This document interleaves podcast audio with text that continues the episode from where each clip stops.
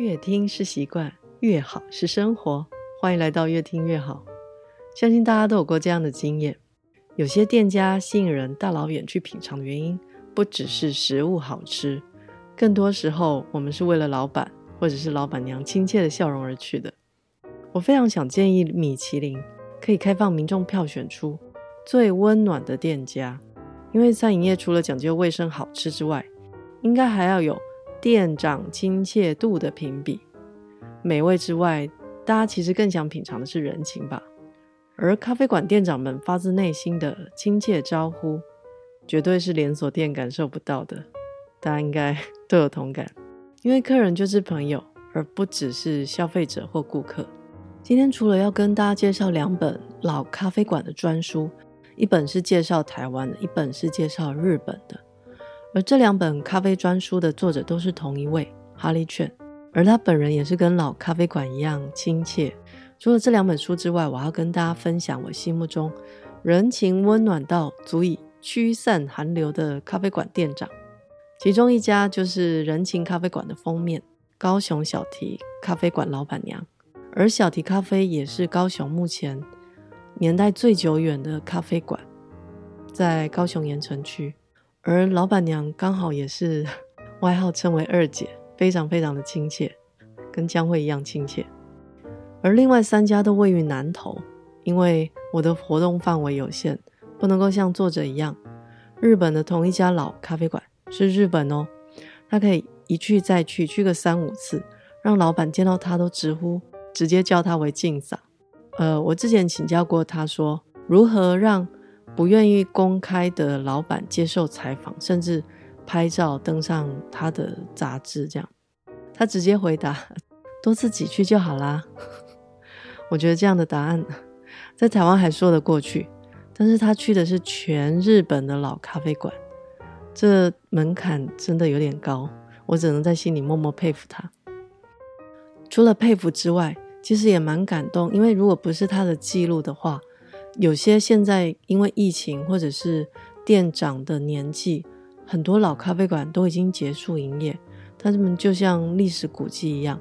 可是因为房子可以保留，但是老板的精神跟温暖是只能够在书里面回味的，所以我觉得这一点是很珍贵的。 OK， 佩服加上珍惜之余呢，接下来就让我们一边闻着咖啡香，一边拜访台湾与日本的温暖咖啡馆吧。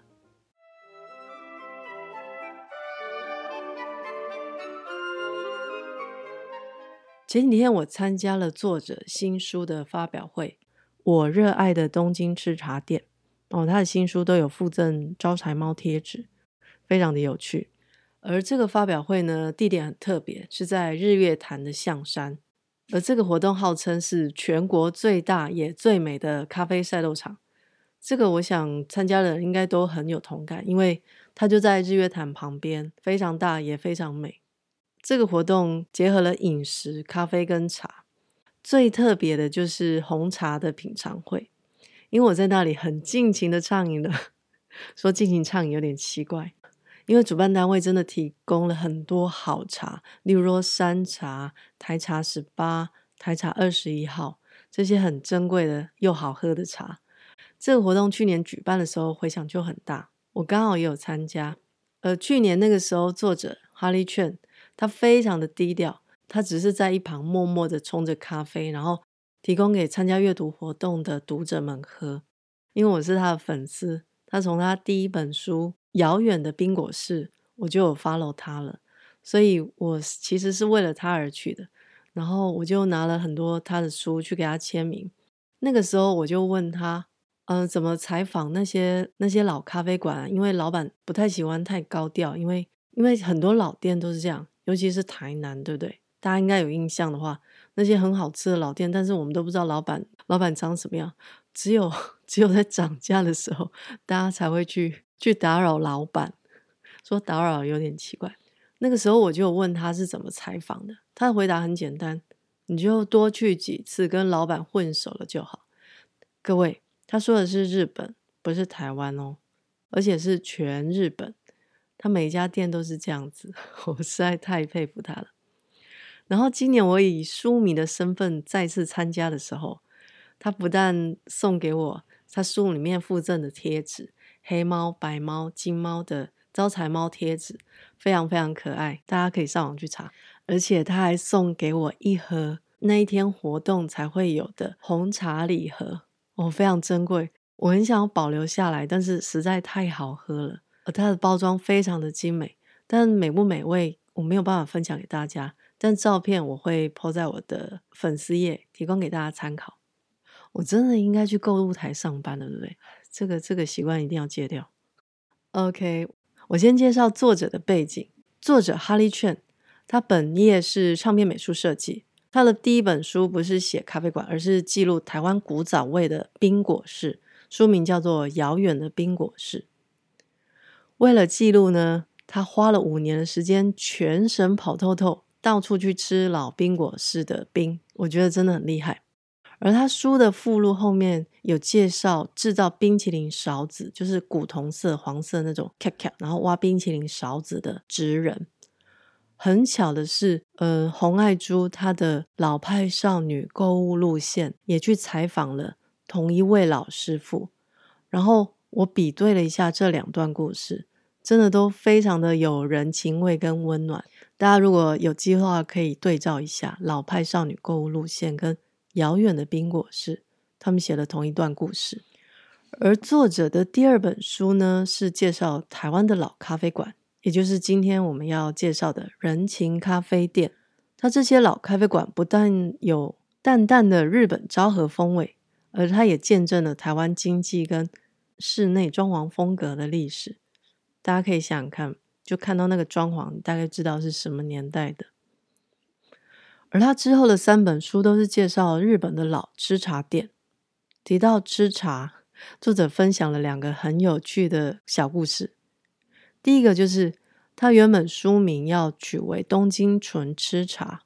但听到这里大家应该都知道纯吃茶已经被 try it 给用了。如果他用纯吃茶，大家可能会以为是是写茶的，而不是而不是记录咖啡馆的。而第二个故事呢就非常有趣。他说之所以强调纯吃茶的纯呢，是因为有不纯的，因为以前是有侍女陪喝咖啡的，那种就是不纯的。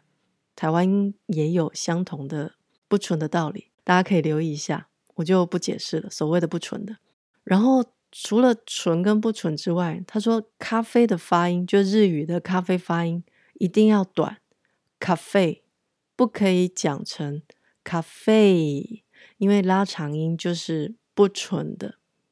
这个在日剧小孩女，就晨间剧小孩女里面，当他们要开海女咖啡的时候，阿 K 的奶奶她很要求大家一定要发音正确，咖啡不可以是咖啡，原因就在这里。大家如果有印象的话，真的非常有趣。可是我觉得念咖啡真的比较好听，不是吗？啊，我们又离题了，我们赶快回到日月潭。所以他的演讲除了照片跟文字的介绍之外，他每分享一个地区呢，他就用一段日本地铁的广播，然后让大家身临其境。不管是新宿或银座这些很知名的地铁站呢，他都先广播一段，然后再带我们，让我们想象哦，我们下了地铁，然后跟着他的脚步，瞬间从日月潭的湖光美景跑到了热闹的东京街头。而他演讲的内容除了介绍老咖啡馆的特色，比如说他的椅子装潢，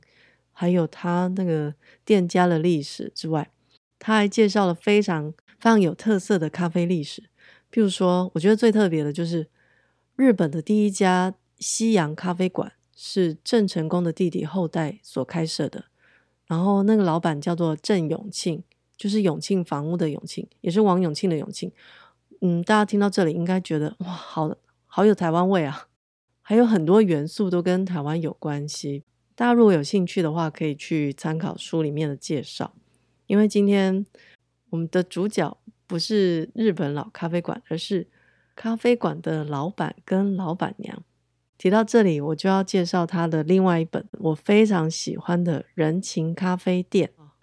因为它的封面呢刚好我去过，就是在高雄盐城区的小提咖啡。呃，如果有听我前几集节目的朋友的话，应该知道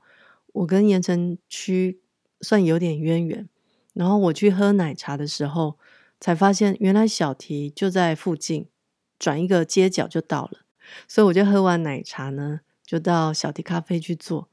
而小提咖啡呢是高雄目前年代最久远的咖啡，据说已经有四十几年的，而且老板娘她外号叫二姐，就是江蕙的二姐，非常的亲切。而小提呢据说是因为她妈妈接受日本教育，所以她请朋友取名的时候挑了一个挑了一个很有日本风味的名字来当做店名。我第一次去拜访的时候，老板娘很好奇，因为我不像其他的常客，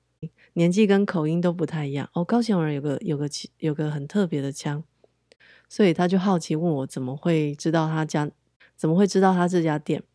我就跟他分享我是看了杂志，然后然后再加上因为我亲戚刚好在附近开店，因为那店很有名，所以他也知道，之后就聊开了。然后话家常的时候，我会我会顺势问他一些店里面的历史什么的，然后聊开，大家都聊得很开心之后，他就问我哎呀吃过中餐了没有，因为他超过十一点是没有附赠三明治，因为这点也是很有日本风格的，十一点之前点一杯咖啡是送一份早餐的。然后因为那时候我去已经中午了，他还是送我一份早餐。更让我感动的是他还拿出已经库存很少很少的火柴盒，就是上面会印有店家电话号码地址的火柴盒来代替名片，因为客人都是会抽烟的嘛。然后他送给我的时候我超感动的，所以人情咖啡店上面的人情他选了小提咖啡，所以我非常非常喜欢，推荐大家也去读这本人情咖啡店。接下来三家呢都位于南投。第一家呢就是一九二咖啡，这家咖啡馆我上一集有跟大家介绍过，它除了有很广阔的 view 之外，最大的特色我今天跟大家好好的介绍一下，就是老板他是在地人，他家住附近，所以他之前在外地开设咖啡馆也很长的一段时间，他算是返乡的游子。很多时候你去的时候会发现哎呀怎么变成一种回到自家客厅的那种感觉，真的就像在自家客厅一样自在。而且这家店的那个院子很大，走到后面它的院子的部分呢你会豁然开朗，因为你不能、呃、你不仅可以看到八卦山，你还可以看到一整排的人家的后院，这样子非常的特别。所以如果你觉得不好意思跟老板聊太久的话，你可以到院子附近这样走走，然后非常的自在。所以这个算是非常 C P 值非常高，你既能有回家的感觉，然后又可以欣赏大自然，然后又可以坐下来喝一杯很好的咖啡哦。嗯，他的咖啡当然无话可说，跟他的风景是非常搭配的，大家可以去欣赏。总之呢一九二咖啡呢应该算是，如果以米其林的标准来看，它应该算是它应该已经超越必比登，没有一颗星也有半颗星星吧。如果要投票的话，我会投给它一颗虽然米其林只能够只能够以星星为区分，但如果我要投票的话，我会给它一颗温暖的太阳，它比星星温暖很多很多。大家可以来南投亲自验证它的温暖。第二家要介绍这咖啡馆是全家一起开设的。所谓全家一起开设呢，那比较特别的就是哥哥他后面开眼镜行，弟弟前面是咖啡馆，然后眼镜行原本是妈妈开的，然后现在传承给下一代，然后现在都是全家爸爸妈妈兄弟啊还有其他的亲友一起在这家店帮忙。我觉得这种家族经营的店的特色就是你很能久坐，而且你常去的话你会感受到哎呀东西就是都永远都这么好吃，它比较不会怎么说出贼，对，那东西的味道都是一样，你不会久了去，你不会隔一阵子去之后发现哎呀怎么不太对味了。我有位朋友他从台南从台南骑脚踏车到这家店，然后原本只是想要休息，然后后来发现有卖披萨，所以就点了他们的手工披萨。因为制作时间有点长，我朋友很饿，所以老板娘就招待了一些其他的点心。招待之后聊天，再发现哎呀非常的好聊，最后这个老板娘就骑上我朋友的脚踏车在中英新村逛，然后还互相拍照这样子。所以可以想见这老板娘有多亲切，而且有一种亲切是她不会给你有压迫感，大家应该懂我意思吧。有些亲切你会嗯有点负担，但是老板娘的亲切是嗯吉永小百合那一种，就是那种亲切是很得体，然后又刚刚好的亲切。有一次呢，我我通常是外带，然后因为店里面都是他们的朋友，也是自家客厅的另外一种类型，只是店面比较小，然后没有院子。刚好店里面的顾客送了一包很有名的蝴蝶包子给他，他就问我哎呀肚子饿吗，然后他就送给我一颗包子这样。大家想象你去买奶茶然后他送你包子，嗯，很有趣吧。总之呢，哦不过嗯、呃，你到店里面不一定会遇到老板娘，呃，想要遇到老板娘要有点运气。我那位朋友第一次去就遇到老板娘，运气非常的好。呃、那一天签书会最后开放提问的时候，我问了作者他应该回答很多次的一个老问题，那就是如果他要开咖啡馆会是什么样的风格。他没有，他的答案里面没有什么亲切啊，装潢很很有人情味，很有历史感，而是回答说风景一定要好，但咖啡好喝是基本的，而且我们喝咖啡是为了慢慢沉浸心情，所以日月潭旁边真的很适合开一家能够一边欣赏湖光山色的咖啡馆。然后接下来我要介绍这家金胡子咖啡店呢，它不但是有风景，而且老板老板娘啊也非常的亲切。刚刚提到一九二咖啡，它如果要给平等的话是会给一颗太阳的，然后接下来金胡子呢我应该会给三颗太阳吧。它除了老板娘的亲切人情之外，它的风景更胜于刚刚的一九二咖啡，虽然各有特色啦，不过因为这家店呢位在八卦山，然后它的视野非常的辽阔，而且有些店呢你很想久待，但是又不好意思久坐，但是这家店呢你不但可以待久一点，但你也不用坐太久，因为它可以在附近走走，大概就是类似像那种庭园餐厅的那种感觉。我觉得非常非常的值回票价，而且乡下地方的那个温暖人情，你不是只有从老板娘身上可以感受到，你甚至在附近散步走一走，遇到那个隔壁的大叔或者是阿桑，他们也会跟你热切的打招呼，聊聊个几句，我觉得这样就很很值得了，不是吗？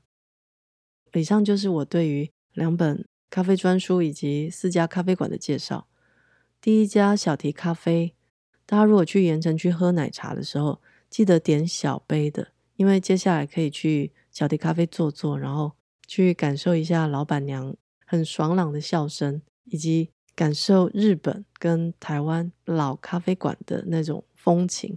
而第二家一九二咖啡呢，我建议大家吃饱再去，因为嗯，风景看着看着就很容易饿，大家不知道有没有这样的经验，然后心情好或者是多聊了几句，然后坐久一点之后又想要吃东西了，尤其是现在寒流来。而第三家和鸿咖啡馆呢，我建议大家上二楼，然后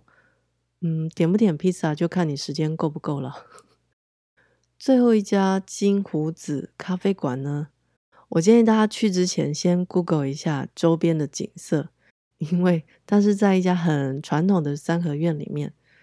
最后一家你可以喝到很很特别的豆子，不管是呃中南美洲或者是非洲，因为老板的那个烘豆技术也是非常非常的厉害，但是你在三你在三合院喝非洲的豆子，嗯，本身就是有一种嗯很特别的那种调调，所以我建议大家先 Google， 然后了解周边的环境之后再去，才不会有一种嗯有点心理准备没有做好，然后怎么跟想象中有一点点落差。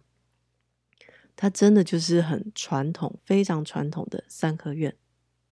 哦，以上就是我对于很有人情味的咖啡馆的介绍。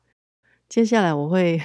把我的活动范围给扩大一点，有机会再跟大家介绍很多既好吃又好玩，然后又有人情味的很好的店。